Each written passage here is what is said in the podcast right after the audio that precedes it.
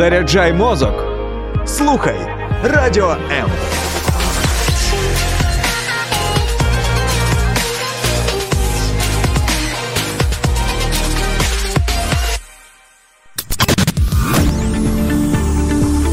Біблія під іншим кутом.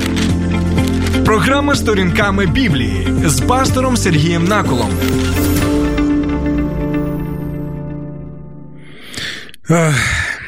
Просто неймовірно. Я відмовляюся в це вірити. П'ять колосків. Жменька зерняток. І за ці п'ять колосків ти, доросла людина, або літня пані, літній пан, або дитинка, підліток. Ось за ці п'ять колосків ти можеш отримати 10 років ув'язнення. Що ж це за система така? Людиноненависницька, кровожерна система. Що ж це таке? Це і є прояв тоталітарної більшовицької системи. Вітаю, друзі! 90 років тому, 7 серпня 1932 року, більшовицька влада зробила постанову, яка нам відома як закон про п'ять колосків. Тоді, коли держава потребувала багато зерна, держава потребувала багато їжі, але у той же час ціною тих людей, які це зерно, цю пшеницю сіяли, збирали, ціною селян. І ми знаємо, які були наслідки цього жахливого людино-ненависницького закону про п'ять колосків. Ми знаємо, що велика кількість людей була заарештована за те, що люди вже після того, як була зібрана пшениця, зерно, вони ходили по полю для того, щоб підібрати ось ці колоски. Бо люди їсти хотіли. Їх діточки хотіли їсти, їх рідні хотіли їсти. Люди, українські селяни, які мешкали на землі, які їм дав сам Господь Бог, такі плодючі землі, такі врожаї, і в той же час ці люди вмирали з голоду, тому що прийшла ця кровожерлива, людина ненависницька, тоталітарна система. Яка вимагала все більше, більше і більше, і якщо ти навіть намагаєшся зібрати тих декілька колосків, тебе може очікувати ув'язнення на 5, 7, 10 років. Друзі, я хотів би сьогодні, згадуючи ці події страшні, почитати декілька коментарів, які написали мої друзі під постом на Фейсбуці про п'ять колосків. Я вдячний своїм дописувачам, вдячний своїм слухачам за те, що ви залишаєте коментарі. Чому? Тому що, знаєте, одна річ, коли ми згадуємо ті події страшні, як статистика. Статистика може нас вражати, але за кожною статистичною одиницею стоїть реальна людина. Людина, яка пов'язана з іншими реальними людьми. Людина, яка пов'язана також із нами, з тими, хто є родичами цієї людини. І ця пам'ять, вона з покоління в покоління, я сподіваюся, буде передаватися, щоб ми пам'ятали про те, що трапилося. Як казав один філософ Джордж Сантаяна, той, хто не пам'ятає історії, обрече, він, він тоді приречений її повторювати. Тому дивіться. Буд Гусаїм Костя пише наступне: коли після Другої світової цей закон поновили в дії, то мого діда посадили за кілька гнилих буряків, що взяв з поля для своєї багатодітної сім'ї. Костю, я дякую за те, що ви поділилися з нами саме історії своєї сім'ї.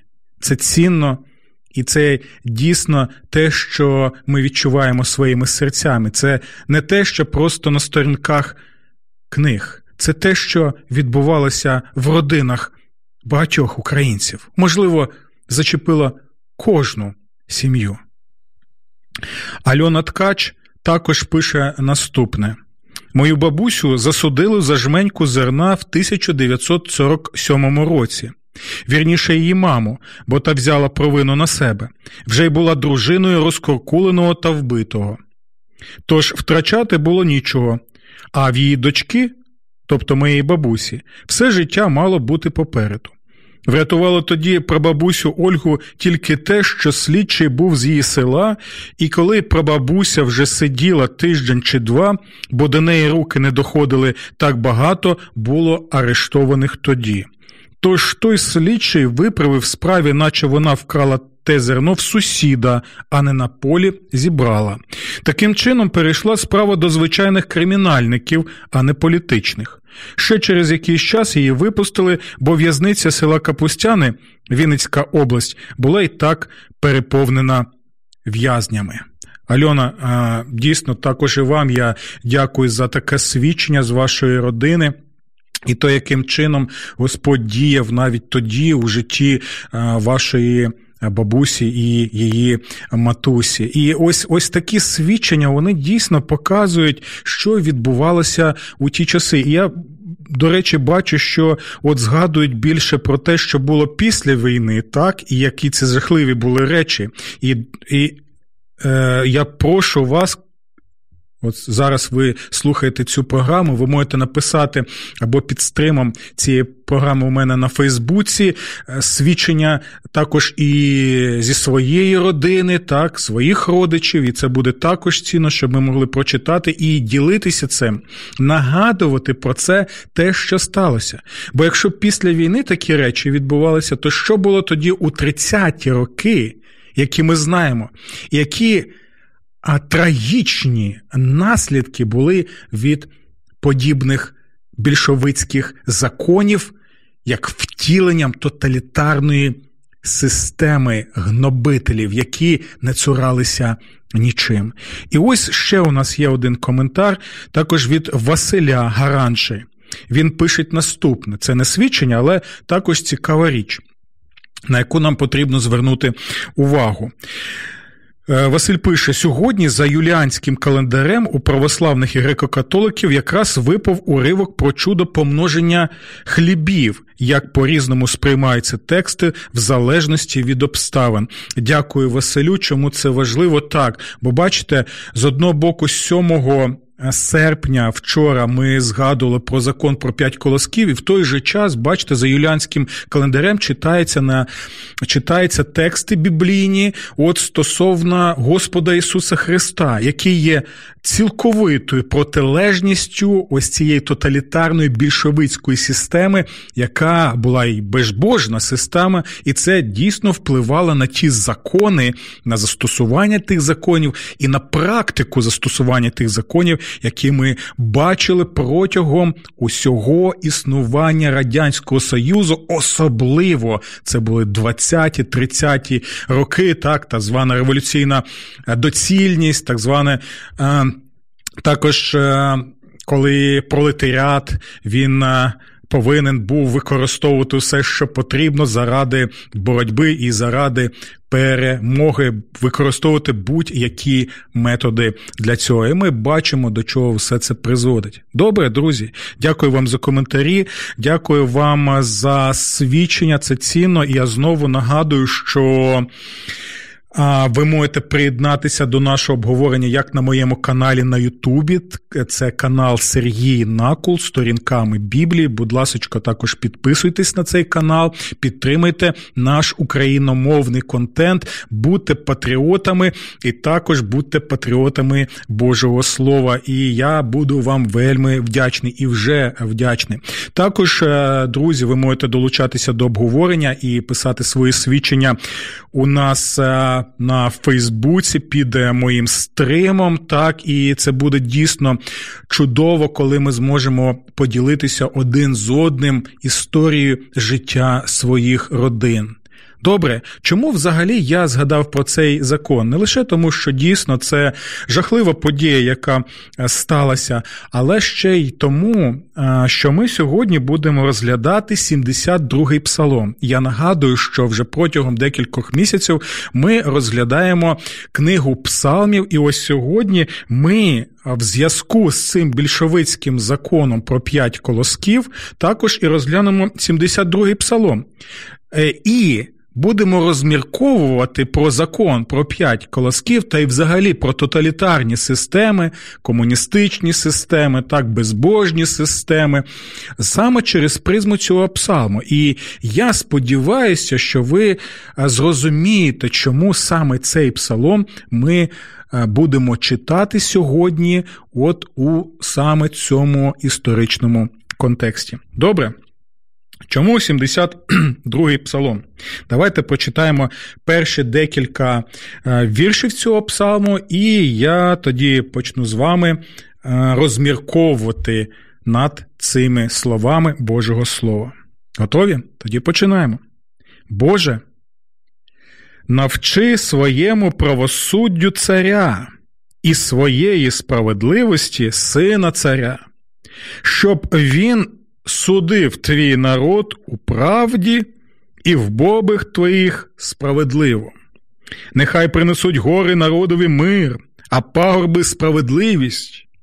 Він судитиме бідних з народу, помагатиме вбогим і впокорить гнобителя.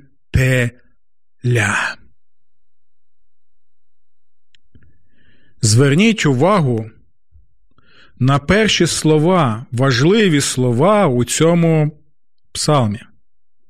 До речі, хочу вам нагадати, що це псалом царя Соломона. Так, так, саме того величного, найвеличнішого царя Соломона, якого ми знаємо з Біблії, сина славетного царя Давида. І ось у цьому псалмі ми читаємо наступне і звертаємо увагу на наступні слова ключові. Бог, правосуддя і навчити. Чому це важливо? Чому ось ці три слова? Дивіться. Давайте згадаємо більшовиків. Давайте згадаємо, який був світогляд у більшовиків. Ви пам'ятаєте, що це були люди-безбожники у прямому сенсі цього слова. Ви пам'ятаєте, що вони були просякнуті саме безбожним світоглядом. А що це означає? Друзі, це важливі речі. Бога немає. Для цих людей, для цієї групи людей, яка захопила владу, для них Бога не існує. Це перше, Бога нема. Далі, що це означає? Якщо Бога нема, то тоді нема справжньої істини. Тоді нема універсального закону. Тоді нема того, хто буде тебе стримувати і хто притягне тебе рано чи пізно, сьогодні чи завтра, чи в майбутньому до відповідальності. А тепер дивіться, що ми бачимо. Якщо Бога нема, а всесвіт, який існує, він існує сам по собі, це просто випадковість, і люди це лише випадковість, які просто з'явилися у цьому всесвіті, як просто сполуки атомів, молекул, у яких нема якоїсь, знаєте, цінності. Чому? Тому що. Згідно такого світогляду, якщо Бога нема, якщо Всесвіт існує сам по собі, це означає наступне: те, що дарвінізм каже, і еволюціонізм каже, що у джунглях буття пристосовується, виживає найбільш пристосований до цього. А якщо ти найбільш пристосований, то що потрібно робити тоді в класовій боротьбі? Як е, навчав е, Володимир Ілліч Ленін і вся ця компанія безбожна, що тоді робити в класовій боротьбі? Потрібно, щоб пролетаріат він знищив клас гегемона. Це і є соціальний дарвінізм, друзі мої. А що це означає? Що якщо Бога нема і нема універсального Божого закону і підзвітності, тоді ти сам повинен стати Богом.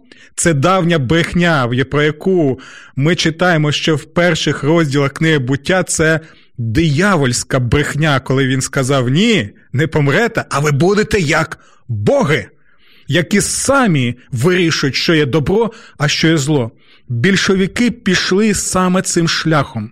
Вони відкинули Бога, вони відкинули Божий універсальний закон, і вони самі стали богами, класом гегемоном. Для чого? Для того, щоб створити свій закон, свої правила, свою революційну доцільність.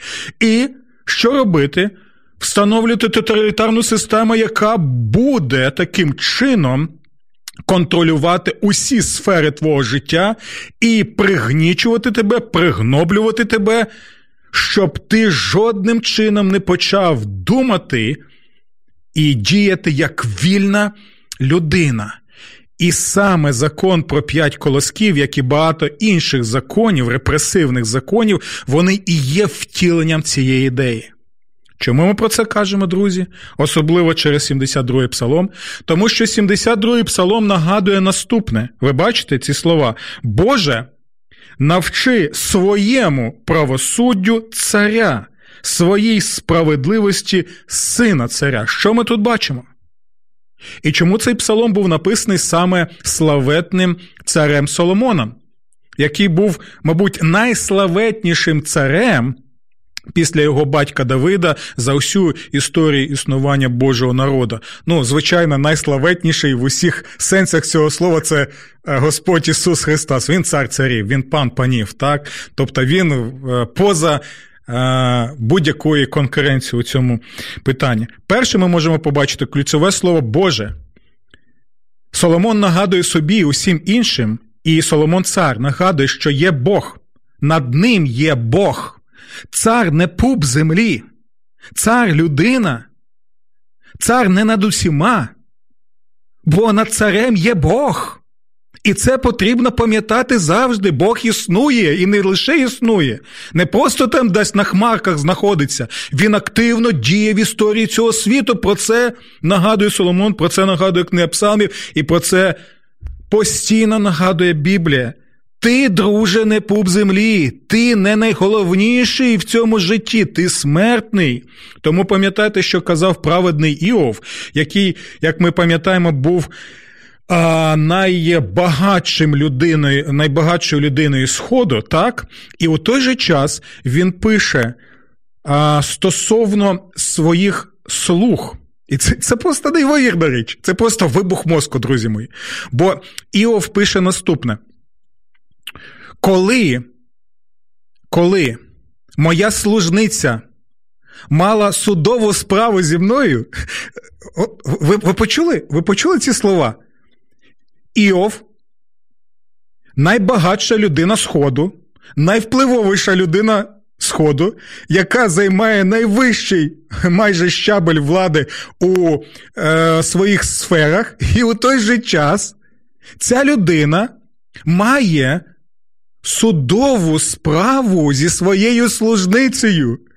Тобто він не просто там може її а, пригнічувати, там, так, знущатися над нею, взагалі просто знищити, як це ми можемо бачити. Я вчора дивився, до речі, фільм про наркокартелі Сікаріо. Подивився фільм. І там добре це показано, коли впливовий наркобарон він просто-напросто знищує людей е, десятками, сотнями для того, щоб показати, хто ви такі взагалі, ви бидло. А я тут найголовніший. І ця репресивна система там е, добре е, можна побачити. І Соломон знову і знову нагадує: ні-ні ні ні. І Йов знову і знову нагадує, що ні. Над нами є Бог, бо Йов далі каже наступне: коли служниця мала зі мною судову справу, чи я не відповідав їй чесно, чи не я і вона не однаково створені нашим творцем? Ви почули, що він каже? Чи ми не однаково створені нашим творцем? Я, який займаю ось яку позицію, і ось якась служниця. Але я розумію, що є Бог, він нас створив однаково, ми смертними, і ми під Богом знаходимося. Ось цю річ нагадує цар Соломон. Перше, це Боже, так, існування Бога. Край важливо. Наступне правосуддя або справедливість. Соломон нагадує нам у цьому псалмі, що є Бог і є Бож, і є саме Божа справедливість, є саме Боже правосуддя, є універсальний закон для усього людства, який Бог показує, і навіть якщо люди дотримуються там релігійних якихось речей, не тих, які показує Біблія, навіть у той же час є, знаєте, універсальне розуміння у людей, що є добро, а що є зло. Чому? Тому що Бог це вклав в нас вже як наш творець. Тому. Існує Бог і існує саме Боже правосуддя, яке Бог нам показує через святих пророків, через святих мужів, і це те, що ми можемо прочитати і побачити саме в Біблії. Так? І Наступне це слово цар або представник влади. Ви бачите, спочатку йде Бог, далі є Боже правосуддя або Божа справедливість, і лише там знаходиться цар. Соломон нагадує, як царям того часу, як собі, так і зараз представникам влади. Я нагадую, що у нас нема царя, у нас нема монархії. У нас президент, у нас парламент, у нас є конституція, які повинні усі підпорядковуватися. Так у нас президента обирають. У нас джерелом влади є народ. Ми будемо про це пам'ятати. Це важливо, щоб люди розуміли свої права і розуміли свої обов'язки, знали конституцію і могли усвідомлювати сутність конституції через призму Божого Слова. Чому? Бо нагадую, в преамбулі нашої української конституції чітко написано наступне: усвідомлюючи свою відповідальність відповідальність перед Богом. Конституція, друзі мої, і преамбула це не просто фількіна грамота, це серйозний офіційний документ, де чітко і ясно ми можемо прочитати цю річ, яку нам нагадує 72-й псалом. Усвідомлюючи свою відповідальність перед Богом. Це стосується президента, якого ми обираємо, це стосується депутатів, яких ми обираємо.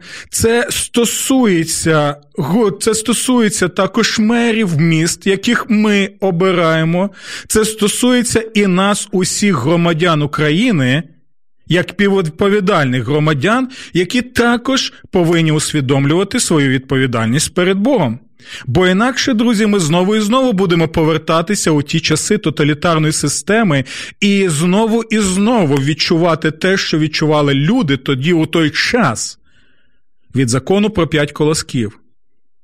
Щось подібне знову і знову можемо побачити у Північній Кореї, так? У цій тоталітарній системі сучасній, так, яка повинна бути раєм на землі, так, і такою, знаєте, вітриною цієї системи комунізму, соціалізму, але знову і знову ми бачимо, що ті, хто пророкують і обіцяють.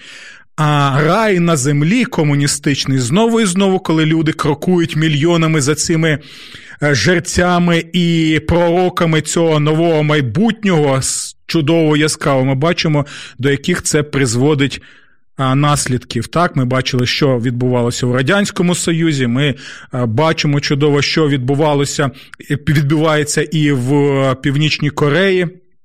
І можемо побачити взагалі усі ті системи, так, які були в Африці в різноманітних також республіках, до чого вони призводили. Ось ми бачимо результати в Венесуелі цієї системи або трошечки проявів цієї системи. Так, ми можемо побачити, що відбувалося в Зімбабве і так далі. Друзі, це таких випадків багато. Таких випадків багато, коли відкидається Бог, Божа справедливість і наша відповідальність перед Богом.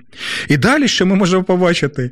А влада, влада, як навчає нас 72-й псалом, вона а, поставлена Богом і відповідальна перед Богом.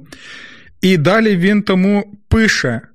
Що повинен був робити представник влади, і повинен робити зараз представник влади?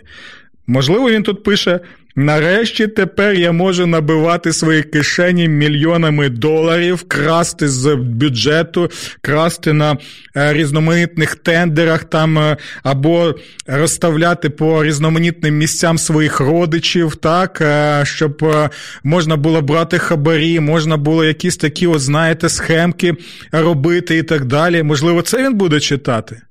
Ні. Що ми читаємо? Він судитиме бідних з народу, помагатиме в Богом. Ви почули? Ось це відповідальність влади. В світі, де є Бог є де Божа справедливість. І де влада не може обожествлятися.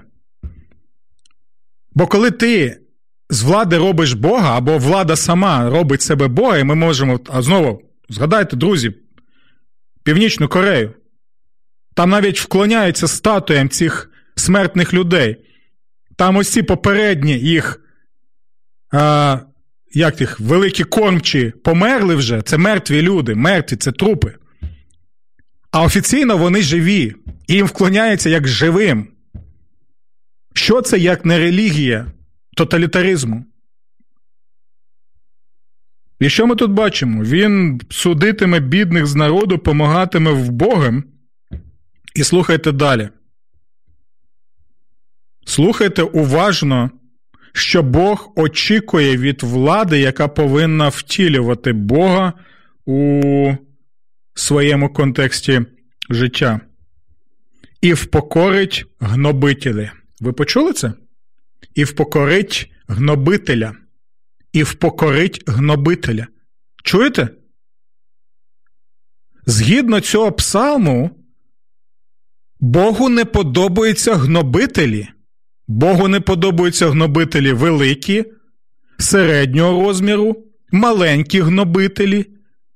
Богу не подобаються гнобителі у сім'ях, коли коїться сімейне насилля. Богу не подобаються гнобителі в церковних структурах, які коять насилля і пригноблюють. Богу не подобаються гнобителі в соціальних політичних системах. І Бог каже, що справжній представник влади він буде допомагати бідним помагатиме в Богом і буде усе робити, щоб зупиняти гнобителів. Це його безпосередній обов'язок перед Богом. Саме таким чином представник влади, якого Бог ставить на це місто. І очікує відповідальності, саме таким чином він повинен втілювати Бога і втілювати дві головні заповіді, які ми бачимо у всьому святому Писанню: любити Господа і любити ближнього як самого себе. Друзі, все серйозно. Інакше, коли ми ігноруємо, ми спотворюємо своє суспільство, ми знову і знову наступаємо на ті самі граблі. Ми знову і знову повертаємося і створюємо умови або передумови пекла. І ми вже починаємо відчувати це пекло. І далі, слухайте. Е, звичайно, Звичайно, що земні царі та й сам сам цар Соломон не дотягував до цього ідеалу, і багато представників влади сьогодення також не дотягують. І звичайно, що цей псалом він. Є не лише очікуванням того, що Бог бажає бачити у представникові влади, а ще є пророчим псалмом. Бо тут мова йде про кого? Звичайно, про Господа Ісуса Христа. Це вже зрозуміло. І якщо ви зі мною розглядали багато інших моїх програм по книзі псалмів, ви вже знаєте це, ви розумієте, чому це пророчі псалми, яким чином вони застосовуються до Господа Ісуса Христа. І тому дивіться, що ми можемо прочитати з 11 вірша. У нас нема часу все розглядати, але ці псалми взагалі щось неймовірне. Я вам рекомендую їх рекомендую їх читати, читати послідовно, розмірковувати над, над ними, запитувати у авторів псалмів ті запитання, які у вас є, навіть якщо ви вважаєте їх недоречними або важкими, запитуйте, розмірковуйте над цим, пишіть мені, коментуйте, і тоді ми дійсно зможемо е, краще розуміти Божу волю стосовно цих речей. Так, от з 11 вірша вірша, давайте прочитаємо. Це цікаві речі. Йому поклоняться всі царі. Почули? Ну тут, звичайно, йде мова про царя Ісуса Христа. Йому поклоняться всі царі, йому служитимуть усі народи. Ага, це, до речі, нагадування, що поклоняться всі царі і служитимуть усі народи не тоталітарним системам безбожним. Ага. Пам'ятаєте, з яким гуркотом зник Радянський Союз. Хто б міг взагалі подумати? Я пам'ятаю, як я в першому класі радянської школи, хлопчик Сергійко, стояв перед мапою Радянського Союзу, і в мене перехоплювало дух від того, яка в мене могутня країна Союз Радянських Соціалістичних Республік. І я б жодним чином не мог би повірити, що така махина, що такий монстр, що така, такий велетень може розпастися буквально за декілька років. І ось що ми читаємо: йому, Господу Ісусу Христу, поклоняться всі царі, йому служитимуть усі народи. Чому? Ви можете запитати, Соломоне, чому йому поклоняться царі? Чому йому поклоняться всі народи? Чому? А ось далі три вірша і розповідають, чому саме. Які причини. Слухайте уважно. Тому що він заступатиметься за волаючого знедоленого. Є волаючий знедолений, і він буде захищати його, він буде його заступником. Це Божа гарантія про цара Ісуса. Далі. Він заступатиметься за вбогого, якому нема кому допомогти. Ви це чуєте? Якому нема кому допомогти навіть у світі, коли ти думаєш, що вже все, допомоги жодної не може бути. 72 й псалом. Соломон якого використовував Дух Святий, він запевняє і дає гарантію, що він заступиться і за вбогого. Далі. Він співчуватиме слабому. Ви почули? Цар Ісус, він не лише заступатиметься і допомагатиме, кому нема кому допомогти. Він ще буде співчувати слабому. Знаєте чому? Тому що він був сам слабим у своєму житті, він на власній шкірі відчув, що це таке насправді. Він спічуватиме слабому і знедоленому і рятуватиме нужденних. Далі. Він захистить їхнє життя від кривди і насильства. Друзі, ви чуєте ці слова? Перед цим ми читали, що він впокорить гнобителя, а зараз він каже, що він захистить їхнє життя від кривди і насильства, оскільки їхня кров дорога його очах. Ви розумієте, що ми тут читаємо? Адже їх кров або їх життя, воно цінне в його очах. Чому? Тому ми знову повертаємося, що ми не просто а, випадково з'явилися у цьому всесвіті, що ми не просто, знаєте, випадкові сполуки атомів і молекул, у яких немає якоїсь, знаєте, мети життя, у якоїсь немає якоїсь гідності, цінності життя і інших речей. Ні. Якщо Бог є, якщо є Божа справедливість універсальна, якщо нас Бог створив, якщо Бог наділив нас гідністю, цінністю, важливістю як Божий образ, то тоді Він і буде нас захищати. Тоді він буде це робити. Яким чином це він буде робити? Не лише ми просто чекаємо, Господи, прийди, Господи, прийди. Він прийде, остаточно прийде. Звичайно. Але він це робить також яким чином? Через людей. Це є втілення Бога у собі, у своєму житті. Це те, що ми кажемо, коли Христос живе в тобі, то ти будеш діяти тоді, як Христос. Христос діє через тебе. А це означає, що ти повинен бути людиною, яка заступатиметься за волаючого знедоленого, за вбогого, якому нема допомогти. Так, якщо ти віриш у Христа, якщо ти кажеш, я вірю в Бога, давай тоді. На практиці покажи це. Тоді ти будеш співчуватимуть слабому і знедоленому, ти будеш рятувати нужденних, ти будеш захищати їхнє життя від кривди і насильства, і тому що їхня кров або їхнє життя цінно в твоїх очах. Це те, що втілюється в цареві Ісусові, це те, що і повинно втілюватися в людях, які кажуть, що ми віримо, що ми з Ісусом Христом. І яке ще благословення ми можемо прочитати у цьому псалмі? У нас, на жаль, вже нема часу, але це важливо наприкінці згадати про це благословення саме Царя Ісуса. На противагу ось тому закону про п'ять колосків тоталітарної системи, про які ми чули на початку нашої програми. Послухайте уважно, це гарантія.